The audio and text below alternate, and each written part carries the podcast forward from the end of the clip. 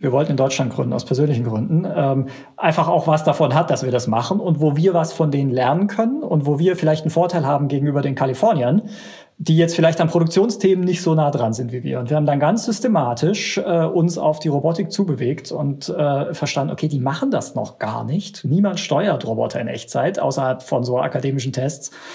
Ähm, und äh, wenn wir es schaffen, äh, das zu produktisieren ähm, und das zugänglich zu machen, was wir da können ähm, für die äh, Welt der Robotik, dann geht da eine ganze neue Welt von Anwendungen für dieses Automatisierungsfeld auf.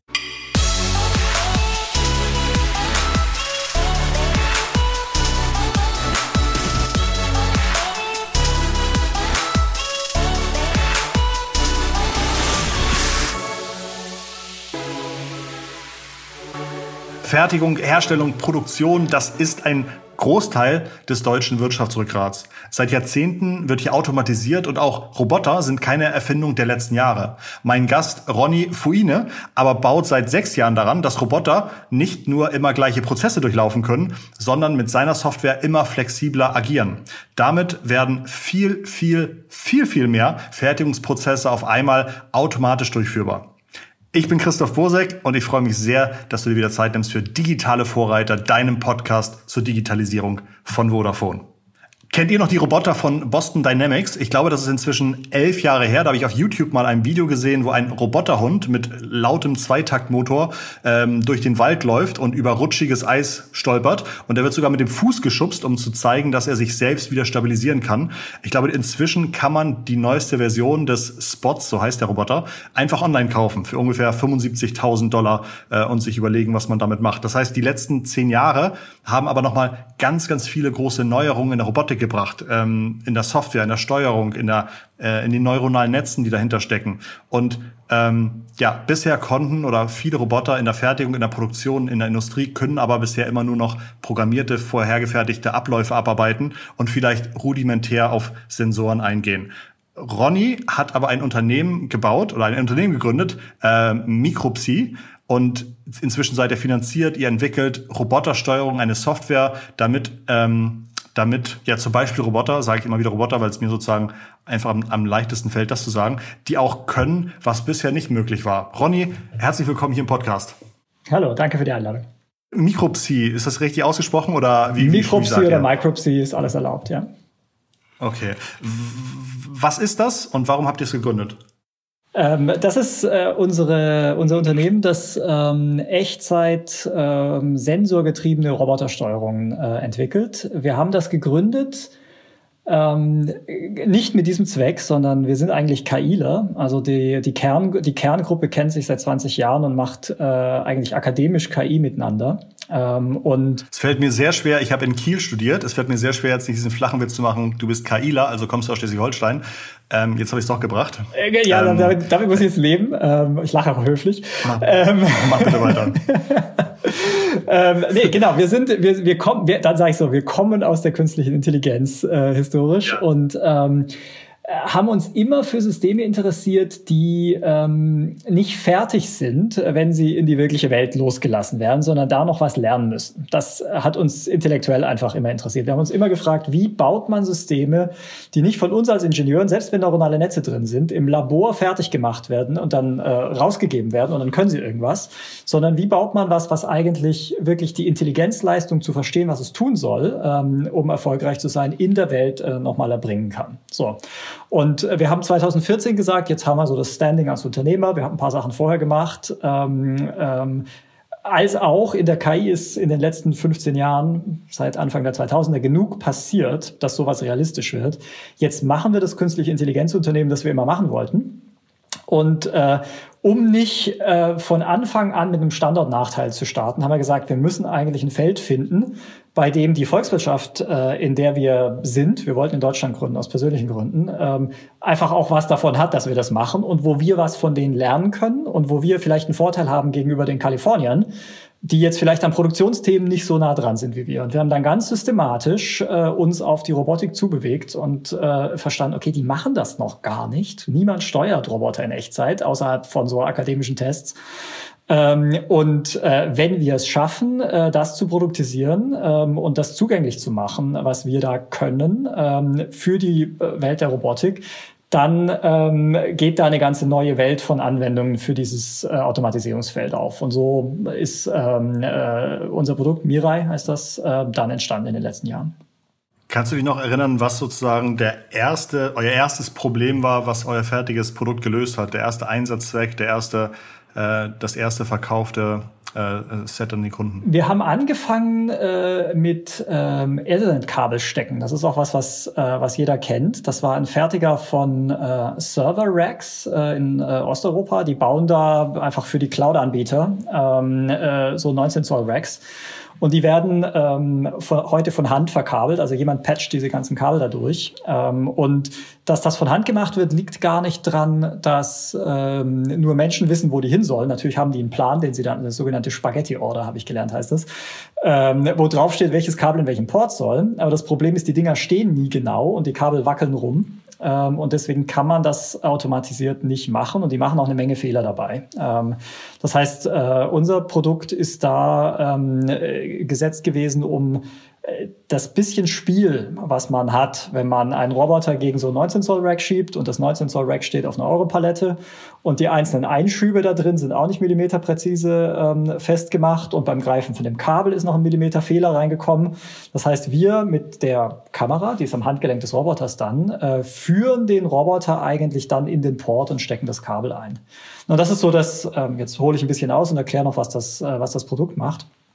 Ähm, wenn wir Menschen ein Kabel in ein Telefon einstecken zum Laden, macht man jeden Abend, äh, das können wir relativ gut. Äh, und Roboter können das sehr, sehr schlecht. Die Roboter müssten nämlich vorher ausmessen, ähm, wo genau ist das äh, Telefon im Raum und wie ist das orientiert. Und dann würden sie eine einzige Bewegung machen in der traditionellen Welt.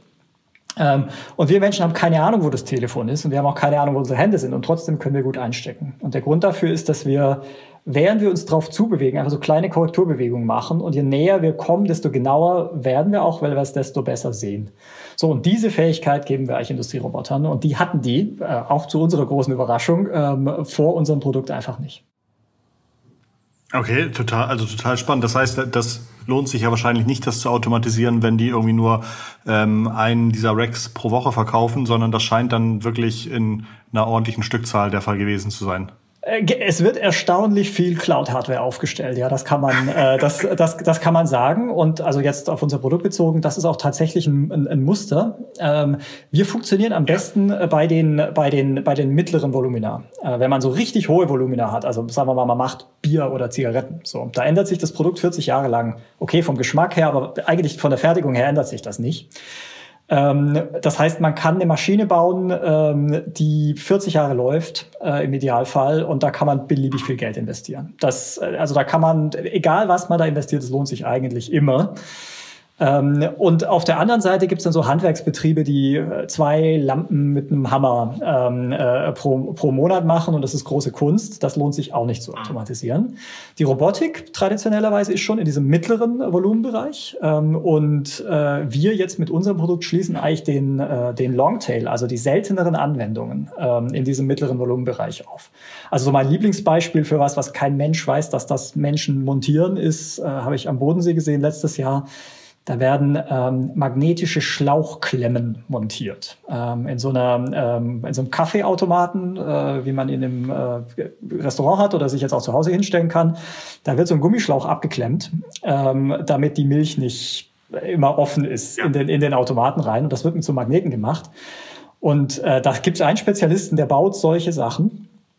Ähm, und ähm, der hat natürlich, also der ist nicht äh, die Firma, wer macht das, Italiener oder WMF oder so. Das heißt, die, die wissen auch, ähm, äh, erfahren eigentlich nur von denen, äh, wie viel, wie viel von diesen, äh, wie viel von diesen, äh, von diesen Teilen gebraucht werden. Ähm, und die fangen typischerweise von Hand an und stellen dann irgendwann fest, ah ja, jetzt läuft das Produkt so gut, ähm, jetzt würde ich es mal gerne automatisieren, haben aber jetzt einen Prozess, der für Handarbeit ausgelegt ist. Und da fragt man sich dann, aha, könnte man das nicht mit einem Roboter machen?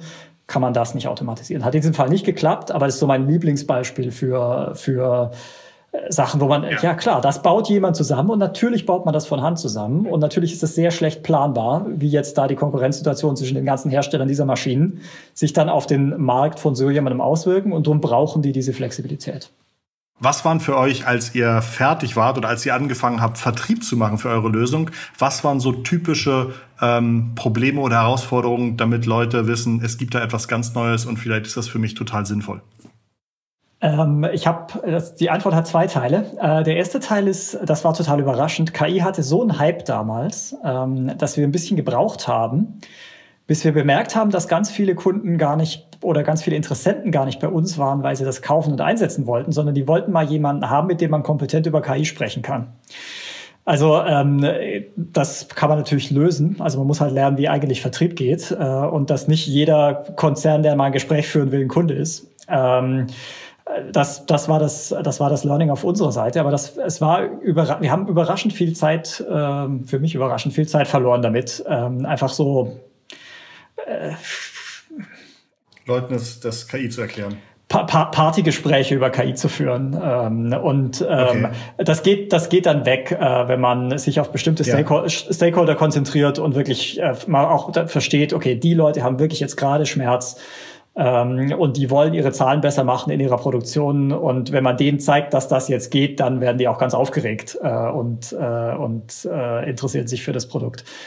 Ähm, und ich glaube, das ist halt auch die, die, die richtige Antwort. Also was wir echt lernen mussten, ist, mal verstehen, wie sind eigentlich, wie ist eigentlich Produktion äh, ähm, ähm, ähm, organisiert, wie, wie funktioniert äh, Investitionsgütervertrieb in Produktion rein, also wer sind die Stakeholder ähm, wer redet da mit? Wer entscheidet es am Ende? Wer verhindert Habt ihr das selber rausgefunden oder hattet ihr da jemanden, der euch das nach einem halben Jahr erklärt hat und gesagt hat, so geht's wirklich? Teils, teils. Also wir haben ähm, schon am Anfang eine Menge einfach durch Trial and Error rausprobiert, weil das, da hat man auch, also jetzt gerade in Berlin dann auch noch eigentlich kaum Gesprächspartner. Ähm, also die Kunden erklären einem das nicht einfach. Ähm, und ähm, das machen noch nicht so viele Leute als Startups äh, in Deutschland oder machten zumindest damals noch nicht so viele. Inzwischen ist das äh, etwas besser geworden.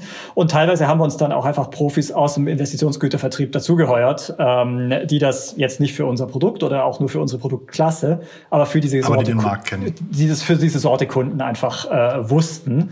Ähm, und das war, war so eine parallele Entwicklung. So als ich es dann so langsam begriffen hatte, ähm, äh, sind die dann dazugekommen und haben aber gesagt, ja, genau so machen wir es auch. Ähm, und übrigens gibt es noch Folgendes, was man tun kann, damit das dann auch wirklich closed. Als ihr das Produkt hergestellt habt, seid ihr dann noch in Probleme gelaufen, die ihr euch vorher nicht erwartet hattet, äh, euch über den Weg zu laufen? Ja, und das hört nie auf. Ähm, und da, da, das, ist, das ist ja auch das, was ein Produkt, das am Ende real ist und eine Chance hat, eingesetzt zu werden, ähm, ausmacht, würde ich fast sagen. Also man hat ja immer so eine ähm, von außen so eine, auch weil die Startups das gerne sich so geben, als wären da so geniale Menschen in Berlin und die stehen an so Whiteboards und zeichnen da so Sachen drauf. Und weil die so genial sind, wissen die, was die Kunden brauchen. Und niemals in der Geschichte von irgendeinem Produkt ist das so passiert, ähm, sondern ähm, so man, man, man fängt halt an, kann was, ähm, äh, findet ja. ein paar Kunden, die es schon ausprobieren wollen, kommt in ein Gespräch mit denen und die steuern dann eigentlich einen dahin, ähm, wo, man, wo man hin will. Und die Kunst ist, ähm, zu erkennen, wann die einen an eine Stelle steuern, wo nur sie sind. Ähm, und äh, wann die einem Dinge sagen, die wirklich generalisieren. Das heißt, man muss diesen Prozess mit genug Leuten gleichzeitig machen und klug genug sein, während man es macht, ähm, um, um das hinzukriegen. Dieser Prozess ist nicht abgeschlossen für Mirai.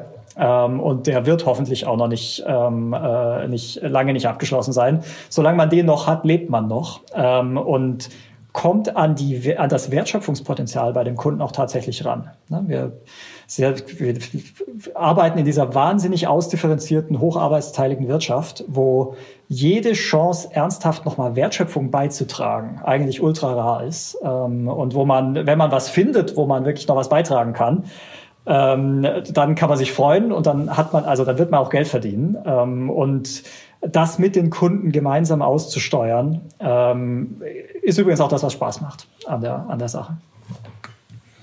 Du hattest eben schon erwähnt, dieser KI-Hype, den es gab, hat euch so ein bisschen geholfen. Erinnerst du dich, ob es damals auch irgendwelche ähm, Entwicklungen, die nicht aus eurer Industrie kam, gegeben hat, die euch geholfen haben. Popkulturelle Entwicklung kam irgendwie der Tron-Film raus. Äh, war Boston Dynamics auf YouTube, war das irgendwie eine Hilfe oder war das irgendwie für euch nie relevant? Erinnerst du dich da noch an was? Ja, es ist äh, also Boston Dynamics und äh, die Filme, also Tron, auch Ex Machina oder ähm, ähm, ja. äh, wie, wie, wie hieß der mit der verliebten Siri? Also äh, die, die das ja. das war das waren ähm, das waren das waren Fluch und Segen zugleich. Ähm, also zum einen mhm es wird jetzt langsam besser, dass man ähm, eine realistische Einschätzung hinkriegt ähm, von was KI ist und kann äh, und nicht immer die Erwartungen im Grunde Science Fiction getrieben sind, ähm, das, weil das, das hilft niemandem. Man hat dann auch Angst vor Dingen, die jetzt echt lange noch nicht passieren werden, wenn man, wenn man, das, wenn man das macht. Und jetzt speziell Boston Dynamics, da muss man dann halt oft sagen, äh, also viele denken, das sind so autonome Roboter, die laufen in Wäldern rum und machen da irgendwas und sind im Grunde Hunde, weil die wie Hunde aussehen. Und alles, was man an Verhalten von diesen Maschinen kennt, ist im Allgemeinen ferngesteuert. Da steht jemand mit so einem äh, ja. mit so einem Ding und steuert die. Was die wirklich wahnsinnig gut können, ist nicht umfallen.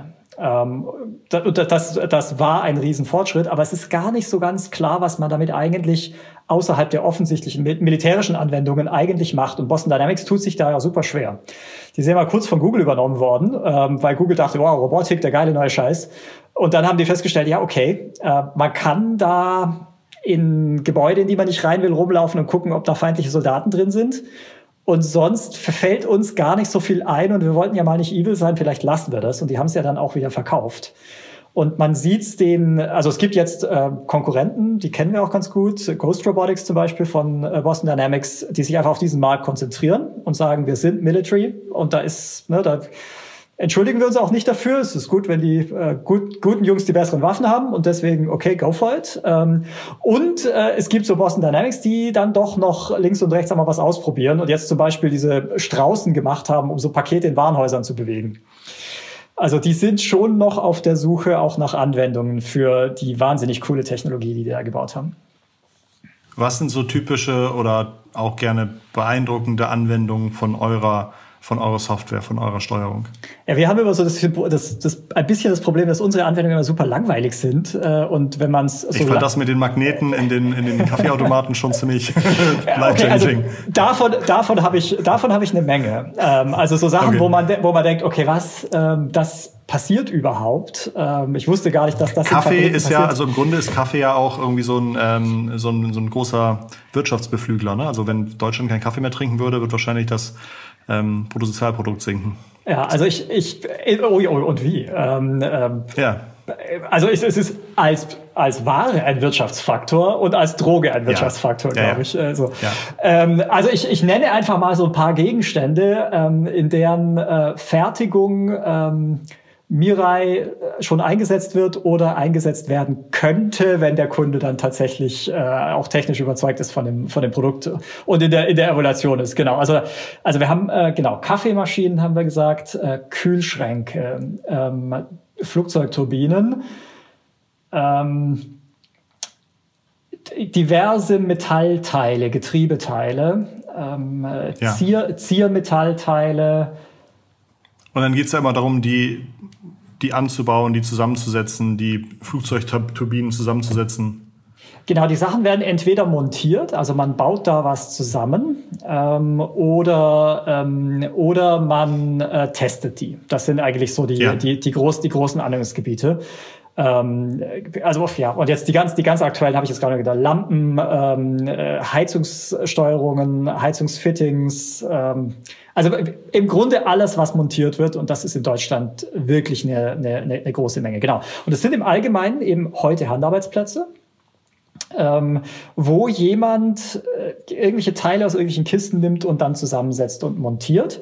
Oder wo jemand äh, das korrekte Zusammengesetztsein oder die Funktion von was überprüft, beispielsweise indem es irgendwo eingelegt wird und dann wird eine Spannung angelegt oder irgendwie, irgendwie solche Geschichten. Also eigentlich immer, wenn man einen kleinen Gegenstand von A nach B bringen muss und A und B sind nicht genau bekannt.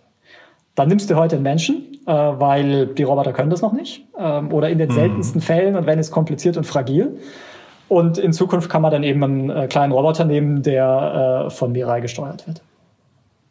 Ihr habt ja Geld aufgenommen. Ähm, wo würdest du sagen, fließt das meiste Geld hin? Macht, ist das, äh, dass ihr immer die neuesten iPhones habt oder in äh, Obstkörbe für die Mitarbeiter, damit ihr genügend qualifiziertes Material, äh, äh, Mitarbeiter findet oder Marketing? Was sind so, was sind so Themen, in die du sagst, da kann man echt noch viel bewegen, wenn man viel Geld reingibt? Also bisher, ähm, in den, also oder so bis letzten Herbst, so vor 10, 12 Monaten, äh, war es sicher die Produktentwicklung. Ähm, das ist relativ schwer, was wir da machen. Ähm, also um nicht zu sagen, ein so dickes Brett, dass es sonst, sonst, sonst auf der Welt auch noch keiner kann. Ähm, das heißt, das ist wirklich äh, nicht mal Ingenieursarbeit, sondern so eine Mischung aus Forschung und Ingenieursarbeit, die so ausfächern muss und sich dann so berührt da, ähm, wo das technologisch gerade so Machbare ähm, und das für die Produktionsumgebung dann schon umsetzbare sich, sich so berühren. Ne? Und da entsteht dann so das Produkt. Also das war, das war, das war nicht wahnsinnig teuer jetzt im Vergleich zu was die amerikanische Konkurrenz ausgibt ähm, oder was andere in Deutschland an deutlich weniger dicken Brettern äh, dann auch verbrennen. Also wo die für weniger schwierige Sachen investieren. Auch, auch, auch, auch, relativ viel Geld äh, investieren. Ja. Ähm, jetzt inzwischen ist es dann ein Vertriebsthema. Das Produkt ist, ähm, also jetzt geht es eigentlich drum, äh, wie kriegen wir einen skalierenden Vertrieb so aufgestellt, dass ähm, viele Leute das Produkt also nicht nur mal sehen, ähm, sondern auch äh, mit Partnern von uns das dann wirklich bei sich in die Produktion kriegen, weil da ist schon eine Hürde. Das ist jetzt neue Technologie. Viele unserer Kunden machen nicht nur zum ersten Mal KI, sondern die machen auch zum ersten Mal ähm, oder vielleicht zum zweiten Mal Robotik, äh, weil das eben oft Kunden sind, die nicht aus der Automotive-Industrie kommen, sondern ein bisschen kleiner sind. Die haben sich bisher keine Robotik geleistet. Das fängt jetzt an zu funktionieren, unter anderem, weil wir da sind, kommerziell. Ähm, und äh, da ist dann auch einfach noch viel ähm, lernen auf beiden Seiten, bei uns und bei denen, äh, wie man da zum Erfolg kommt. Und das sind jetzt schon so Felder, wo wir, wo wir äh, investieren äh, und auch investieren müssen. Einfach Ausbildung von unseren Partnern, Ausbildung von unseren Kunden, um mit dem Produkt und mit der ganzen Technologieumwelt äh, um das Produkt drum dann gut um, umgehen zu können. Ist das als deutsches Startup einfach da an Geld zu kommen? Kann Deutschland die Finanzierung von Industriethemen, gerade wenn du sagst, das sind wirklich weltweite Pioniersthemen, die ihr da angeht? Also es war jetzt, also vor vier Jahren, vor drei Jahren hätte ich noch furchtbar gejammert auf die Frage. Ähm, das, das, oder habe ich auch gejammert in diversen Podcasts. Das war tatsächlich sehr schwierig, weil äh, das deutsche Venture-Kapital erst in den letzten fünf Jahren und eigentlich erst so richtig in den letzten zweieinhalb oder drei Jahren ähm, sich darauf besinnt, dass man ja in einem Land ist, in dem es sehr gute Ingenieure gibt. Die haben oft ein etwas problematisches Mindset, ähm, aber äh, können echt viel. Und dass das ein Potenzial ist, das man auch äh, für Venture-Kapital irgendwie heben könnte. Und das liegt, glaube ich, historisch dran, dass so die richtigen Deep Tech-Forschungsthemen ähm, nicht so besonders gut funktioniert haben in Deutschland für Venture Capital. Ähm, aus so mhm. nach, nach, also so Anfang der 2000er, Ende der 90er fing das schon an, so ein bisschen schief zu gehen, äh, was da äh, gemacht worden war. Es hat einfach kein Geld verdient. Und die neue Generation war dann ja sehr viel Execution, ähm, Operations äh, fokussierter, hatte einfach fertige Rezepte für bestimmte Business-to-Consumer-Probleme ähm, äh, so aus dem FF zum, zum Runterspulen oder hat eben ähm, hochattraktive Software-as-a-Service-Themen äh, gemacht. Und ich glaube, diese, diese Generation von Venture Capital hat dann die ganzen Industriesachen ignoriert, weil erstens mussten sie nicht, es gab ja, genug Themen, wo man gut Geld verdienen konnte. Mhm. Und zweitens ist es dann auch noch sau kompliziert. Also man muss da plötzlich ähm, weit außerhalb der, äh, der, der BWL-Komfortzone eine Technologie einschätzen und ähm, also das fällt ja uns schwer. Ähm, da haben jetzt, ähm, ich weiß nicht, Ökosysteme wie das israelische oder das amerikanische, die eigentlich un eine ungebrochene Tradition haben, in Deep Tech zu investieren, einfach auch nochmal ganz andere Möglichkeiten, selber Theoriebildung zu machen. Also wenn ich ähm, gute amerikanische Investoren treffe, dann die wissen oft schon, was wir machen, weil die vor drei Jahren intern einen Report geschrieben haben, in dem steht, dass das passieren wird. Und auf dem Niveau ist man in Deutschland jetzt nicht überall. Spannend. Ähm, baut ihr schon wieder, hast ja gesagt, so vor ungefähr zwölf Monaten ist euer Produkt soweit fertig geworden, dass jetzt die nächste Phase kommt, Vertrieb, Einbau, Implementierung, Partner. Ähm, baut ihr trotzdem schon an der nächsten Generation, baut ihr weitere Features ein? Gibt es was, wo du sagst, oh, jetzt wo wir das können, dann ist das das nächste, woran, woran baut und forscht und äh, macht ihr gerade? Ja, klar, gibt's also erstens natürlich immer. Erstens kann man immer einfach mehr können. Also zum Beispiel viele Anwendungen, wo wir gerade sagen, ah, das machen wir jetzt lieber noch nicht, das wird noch nicht gut funktionieren, sind so kraftgeregelte Anwendungen. Also über, wo man nicht nur in die Welt gucken muss, sondern auch fühlen muss, ah ja, wie, wie viel Druck übe ich jetzt gerade auf ein Gegenstück aus oder solche, solche, also beim Entgraten oder so kommt sowas vor. Ähm, also das sind einfach Sachen, an denen gearbeitet wird. Und dann viel äh, zentraler noch für unser für unser Wertversprechen ist eigentlich, wir haben Mirai gebaut zu einem Zeitpunkt, als das gerade so ging technologisch. Also als wir angefangen haben, hat das Erzeugen von so einer Fähigkeit, also aus einer Kamera eine Bewegung für einen Roboter zu steuern in Echtzeit. Die Erzeugung von so einer Fähigkeit hat so 16 Stunden in der Cloud gedauert. Jetzt sind wir gerade bei zwei Stunden angekommen. Ähm, und die Zahl muss weiter runter. Viele Kunden sagen, das ist zwar toll, was ihr könnt, also wenn man es richtig trainiert, dann ähm, ähm, kann der Roboter das auch selbstständig und das ist aufregend. Aber wir haben das Gefühl, wir haben so ein bisschen wenig Einfluss drauf, wie eigentlich der Zusammenhang zwischen dem, was wir machen beim Vormachen äh, und dem, was der Roboter dann tut, eigentlich ist. Und wir hätten da gerne ein bisschen mehr Kontrolle. Und das ist schwer, weil das sind neuronale Netze und der Witz an denen ist, äh, dass man die jetzt nicht an 50.000 Einzelschrauben feintunen will und kann. Ähm, und der Weg, dieses völlig legitime Bedürfnis zu befriedigen, ist zu sagen, okay, das wird weniger teuer. Also man muss zwar rumprobieren, aber es geht in zehn Minuten. Ähm, das heißt, also für, für uns ist gerade sehr wichtig, das Pro Produkt viel explorativer zu machen. Weniger am Anfang erklären zu müssen, wie man es richtig macht. Und wenn man alles richtig macht, kommt was Tolles raus. Sondern äh, das, was jeder Kleine von uns. Zwischenerfolge. Genau. Das, was jeder von uns natürlicherweise macht, wenn er was Neues, Cooles auspackt, bevor man die Bedienungsanleitung liest und den Leuten, die es können, zuhört, ja, fängt man mal an zu probieren. So, und wenn man, wenn man dann in vielen Iterationen Fortschritte sieht und auch sieht, wie das System reagiert auf bestimmte Bewegungen, also wenn das alles weniger schwerfällig wird, ähm, dann muss man sich auch nicht so wahnsinnig konzentrieren, ganz am Anfang, wenn man auch noch gar nicht überzeugt ist vom Produkt. Ähm, und das ist also jetzt das überwältigende Feedback von vielen unserer Kunden. Gebt uns doch mehr Einfluss drauf, ähm, wie sich das, was wir vormachen und das, was der Roboter hinterher macht, ähm, besser vorhersagen, äh, vorhersagen lässt für, lässt für uns, äh, so dass wir da besser, besser drin werden können, das System anzutrainieren. Und da tun wir viel, einfach indem die Trainings immer kürzer werden ähm, und dem auch äh, wir Sachen einführen, die dazu führen, dass man sich weniger konzentrieren muss, wenn man die Bewegungen vormacht. Ja. Spannend.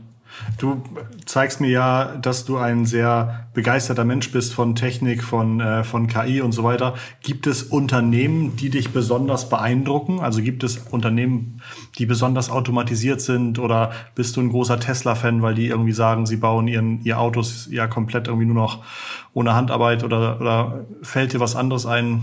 Die bauen erstaunlich viel mit Handarbeit. Ähm, Tesla, Tesla hat große Sprüche gemacht über ne, ähm, äh, alles wird automatisiert. Die sind noch hängen geblieben bei mir, die großen Sprüche. Äh, so, so, und genau, die haben zwar die Roboter alle dann gekauft, die machen jetzt aber nichts. Nebendran steht ein Zelt und da montieren es die Menschen, ähm, weil sich ähm, herausgestellt hat, dass mit der Robotersteuerung ist relativ schwer ähm, und man braucht relativ viel ähm, über Jahre angesammeltes Know-how, um das einfach mal äh, dann auch planbar umsetzen zu können. Also eine Antwort auf die ähm, auf die auf die Frage wäre. Das heißt also, ja eigentlich, wenn sie das hinbekommen, ist eigentlich sind die dann vom Aktienkurs immer noch unterbewertet, denn wenn sie das hinbekommen, dann geht's ja dann geht's ihnen richtig gut. Ach über den Tesla Aktienkurs, da möchte ich jetzt keine Empfehlungen abgeben, ähm, aber ähm, nicht zu diesem Zeitpunkt. Ähm, aber also in der Tat, also was da passiert ist bei Tesla ähm, und deswegen kann man über die schon mal reden. Ähm, die haben es halt geschafft, den Deutschen auf ihrem äh, Bravuro-Topic äh, die Produktführerschaft abzunehmen. Nicht die Produktion, aber die Produktführerschaft schon mal. Also das coole Auto ist eben jetzt kein BMW mehr, sondern es ist ein Tesla. Ja. So, das ja. ist erstmal, das ist erstmal ein Hammer. Ähm, und dann hatten die Deutschen das große Glück, dass die Teslas nicht produzieren konnten und immer noch nicht so viel produzieren können, wie sie verkaufen könnten. Ähm, aber ähm, das wird sich ändern. Äh, davon kann man ausgehen. Und ähm, dann äh, kann man nur hoffen, dass äh, die Deutschen, also wenn man jetzt für die Volkswirtschaft spricht, was ich jetzt mal ausnahmsweise hier mal tun werde, also oder man könnte sagen, dann kann man den BMWs äh, dieser Welt nur wünschen, dass die bis dahin mit den Produkten nachgezogen haben, ihre Softwareprobleme in den Griff kriegen. Ähm, also eben es schaffen, mal ein Auto nicht als ähm, Stück Metall, auf dem irgendwie dann auch an ein paar Stellen noch Software läuft, zu denken, sondern wie Tesla als Stück Software, an dem man vier Räder rangeschraubt hat. Ähm, so dass einfach so Fun-Dinge wie man wackelt mit den Türen eigentlich nichts kosten, weil man immer top-down geplant hatte. Ähm, also das, ähm, da gibt's schon was aufzuholen. Es ist aber, glaube ich, äh, in der deutschen Automobilindustrie schon auch angekommen. Die haben es jetzt schon begriffen. Also die Arroganz, die ich noch vor drei Jahren da wahrgenommen habe, ist weitgehend äh, Geschichte. Da, die Herausforderung ist schon verstanden gibt, jetzt. Gibt es in Deutschland Firmen, die toll automatisieren, wo du sagst, ah, das, das weiß kein Mensch, aber im Grunde passiert da ganz viel automatisch? Also fast überall. Also man kann in mhm. Deutschland äh, und je weiter man in den Süden kommt, desto mehr stimmt es. In fast jede Fabrik, die am äh, Autobahnrand man vorbeiziehen sieht, äh, wenn man da reingeht, ist man in so einer Science-Fiction-Welt, äh, in der ähm, auf extrem hohem Niveau ähm, automatisiert wird ähm, und alles, was zuverlässig schon machbar ist, auch schon gemacht wird. Also da laufen überall Roboter. Ähm, da laufen überall fantastische Sondermaschinen ähm, und da wird ähm, von Leuten, die wirklich also vor deren Professionalität wir in Berlin äh, den allergrößten Respekt haben sollten, ähm, ähm, gearbeitet und automatisiert. Das gilt, also die, der Automatisierungsgrad in der deutschen Automobilindustrie ist fantastisch. Ähm, das, die können das schon auch besser als äh, alle anderen, außer vielleicht die Japaner. Ähm, und ich meine, und das geht, das geht in so in so in so Bereiche, wo man sich das äh, kaum, wo man, was man nicht denken würde. Also ich habe einen ähm, ein äh, Hersteller aus der Möbelindustrie, die machen Beschläge. Äh, besucht äh, vor einigen Monaten, also so, ne, so das Ding, worin die, worin die Schubladen laufen. Ein Milliardenbusiness, ein Milliardenbusiness. Ein, Milliardenbusiness mhm. und äh, die haben einen eigenen Maschinenbau da. Also da zum Konzern gehört ein Maschinenbauer, der nichts tut. Ähm, also okay, inzwischen macht er auch ein paar andere Dinge, aber der vor allem mal gegründet worden ist, um das mit so wenig Menschen wie möglich äh, äh, möglich zu machen. Und deswegen ist dieses Milliardenbusiness noch in Deutschland. Und wenn, wenn man da wenn man da reinschaut, da ist also eine Fußballfeldgroße Halle, in der so Metallteile durch die Gegend klappern. Äh, und da laufen so drei, vier Leute rum, sehen äh, irgendwo die rote Lampe angehen, hauen da mehr gegen ein Stück Metall und dann läuft es und druckt Geld. Ähm, also da gibt's schon, da gibt's schon wirklich eindrucksvolle Sachen. Mein Leben war super die letzten Jahre, ähm, weil das ist ja im Grunde so ein äh, dauerndes Sendung mit der Maus. Ähm, also ich durfte immer so Fabriken reingucken und äh, die Frage, wie macht man eigentlich X, äh, äh, mir beantworten. Und äh, das, das, ist, das ist hochspannend gewesen. Das glaube ich total. Also ich bin auch ein großer, ich liebe es zum Beispiel auch äh, auf YouTube zu gucken, wie irgendwelche Sachen hergestellt werden. Also eigentlich ähm, hättest du da parallel mal einen schönen YouTube-Tutorial-Kanal aufmachen müssen. Ähm, ja, hätte ich, aber oft vielleicht. mögen die das gar, die zeigen das sehr gerne. Die zeigen das sehr ja. gerne, wenn man da persönlich vorbeikommt. Die sind alle wahnsinnig stolz und zu Recht äh, auf diese Anlagen. Aber das ist natürlich auch das, was die am Leben hält, dass die das können und die Konkurrenz äh, woanders das noch nicht kann. Deswegen öffentlich zeigen die das gar nicht so gern. Ja, ja, zu Recht wahrscheinlich. Ähm, meine letzte Frage an dich, Ronny, und ähm, überleg dir die Antwort einmal, währenddessen ich schon mal so langsam mich von den Zuschauern verabschiede und mich bedanke fürs Zuhören. Aber ich würde gleich von dir gerne noch hören, hast du Tipps für Unternehmer und Unternehmen in der digitalen Transformation? Also das war gesagt, es gibt teilweise wirklich hoch automatisierte Fertigungsprozesse. Aber wir werden sicherlich auch einige Zuhörer haben, die immer noch sagen, oh, was könnte ich als nächstes? Wie mache ich das? Wie mache ich das, ohne gleich 100.000 Euro zu investieren? Und das bevor du das beantwortest, ja. bevor, okay, ähm, wollte ich zu Hause schon einmal vielen Dank sagen fürs Einschalten. Äh, schön, dass du Ronny und mir zugehört hast. In der nächsten Woche sprechen wir zum Beispiel ähm, über Waschstraßen, über Waschstraßen und die überraschenden Möglichkeiten, die durch IoT in Waschstraßen entstehen. Ähm, täglich werden übrigens in Deutschland über 300.000 Fahrzeuge gewaschen. Das heißt, das ist schon auch ein Markt mit Impact. Auf YouTube sagt man immer Like and Subscribe. Bei uns im Podcast sagen wir Abonnier uns bitte und teil uns. Ähm, das würde mich natürlich sehr, sehr freuen. Ja, Ronny, was können Unternehmen mehr und Unternehmen in der digitalen Transformation äh, vielleicht machen? Welche Tipps hast du für sie? Gut, für die äh, ganz große digitale Transformation äh, habe ich, glaube ich, es ist zu allgemein. Ähm, mit Hinblick auf Automatisierung kann ich was sagen. Ähm, mhm. Und vielleicht gilt es für die digitale Transformation insgesamt. Mein, äh, und auch, das ist auch hinreichend rausgezoomt, hoffe ich. Die Hauptsache ist es selber zu lernen.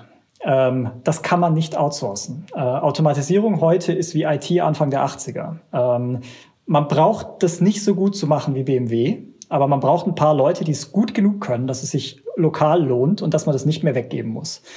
Ähm, ich glaube nicht, dass man sich langfristig leisten kann, äh, diese Themen immer zu outsourcen und immer zu sagen, ich habe zu viel zu tun, ich muss produzieren.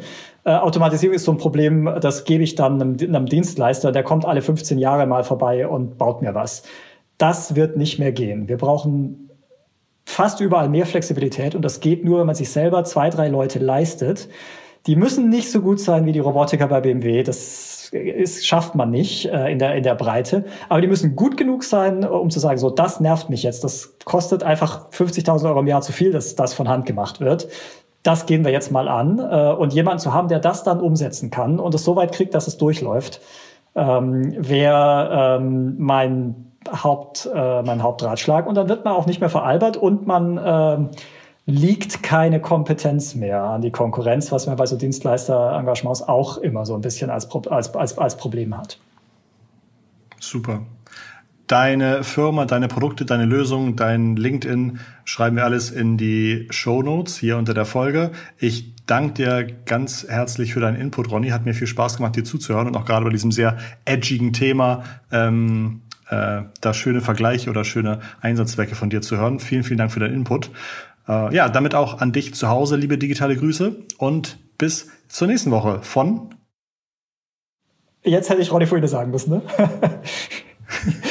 okay, sehr gut. Danke für die Einladung. Äh, sehr gerne. Von Ronny und Christoph. Macht's gut. Ciao. okay.